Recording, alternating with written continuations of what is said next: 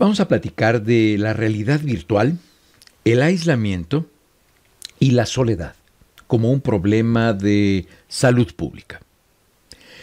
Recientemente el condado de Silicon Valley, en California, declaró a la soledad como una emergencia en salud pública. Desde hace tiempo es bien sabido que las personas viviendo solas tienen un mayor riesgo de presentar enfermedades mentales, una tasa mayor de pensamientos suicidas y una tasa mucho mayor de suicidios.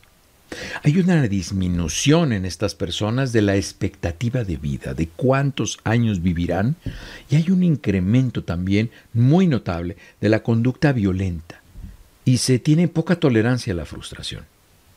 Todo ello configura un círculo vicioso que le impide a las personas el construir un núcleo de gente que se relaciona afectivamente. El día 2 de febrero del 2024, la marca Apple lanza al mercado el visor de realidad virtual Vision Pro, con un precio al mercado de 3.500 dólares norteamericanos. A diferencia de los visores previos que solo permitían contemplar lo que proyectaba la pantalla interior, el visor de Apple permite observar el entorno y lo combina con imágenes virtuales agregadas. Las personas ahora caminarán en el hogar y en los espacios públicos usando este visor. Desde que se inició el uso extendido de teléfonos con pantalla, el aislamiento y la pérdida de interacciones entre las personas empezó a ser un motivo de preocupación para quienes estudiamos la salud pública. La salud mental de las personas sufrió impactos, incrementando las tasas de depresión, del trastorno de ansiedad, los ataques de pánico y los suicidios. La relación entre el individualismo cultural en sociedades que no privilegian la interacción de las personas, eh, se observan tasas más elevadas de estas enfermedades. Identificamos que la realidad virtual derrota a la realidad incrementando fenómenos como la soledad, el aislamiento y el individualismo. Las herramientas tecnológicas se apropian de las personas, que sí lo permiten y dejan de usarlas como herramientas, se convierten en los instrumentos de la realidad virtual. Experiencias como la realidad virtual inmersiva, proporcionando imágenes de 360 grados, pueden ser muy útiles para muchas profesiones, incluyendo las ciencias de la salud.